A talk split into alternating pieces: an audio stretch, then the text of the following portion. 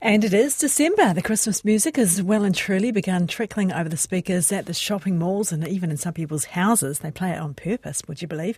Uh, people are counting down the days until the end of the year. It is the season for people to pop up a Christmas tree and start putting presents underneath. And while many may use artificial Christmas trees, the market for real trees is still thriving. First Up reporter Leonard Powell visited a couple of Auckland Christmas tree farms to learn more about the business.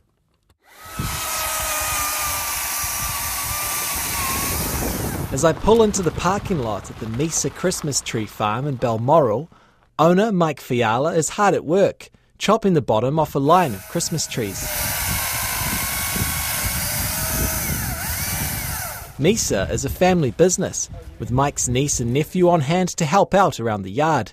He tells me it's been in the family since 1940, when the property had macrocarpa trees on it. My uncle and um, mum and aunties, they were selling the branches to some of the American soldiers um, as Christmas trees because they were kind of scrounging around for Christmas trees for their. They brought their wives over. They were stationed here.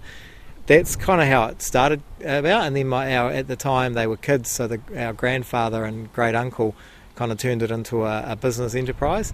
Off the main road and surrounded by increasingly dense housing, an entire hectare in suburban central Auckland filled with Christmas trees is a sight to behold. Mike says there have been approaches over the years from developers to take over the site, but it's never been considered. If you sell it, you, you can't get it back, and um, you know unless you're really, really hard up for cash, you know it doesn't really make that much sense to us. So yeah. The cheapest tree here is forty-five dollars, while the giant six-metre Christmas trees, which take eight years to grow, cost fifteen hundred dollars. Those massive trees are usually found in malls or mansions with tall ceilings. Mike says while it's nice making money selling the big trees, his most valued customer is the entry level buyer. I always say our most important price is our cheapest tree because everything beyond that is a nice to have for somebody. You know, if they want a really big tree, it's a slightly less important price point from my perspective because if you're a family, you haven't got much money, your kids want a tree, I think there should always be a, tr- a price point for that person. While Mesa do sell the trees grown at their Balmoral site, most of their trees come from another couple's beef farm in South Head. Mike says they've got a recipe for success out there. When they'll grow a massive crop of Christmas trees, you know, after they've cut them all down, they'll let the cattle in there for the next, you know, decade before they plant there again. And it's remarkable, their Christmas trees grow twice as fast as ours here on this site. Half an hour down the motorway, I visit another farm, the Mount Gabriel Christmas Tree Farm in Drury.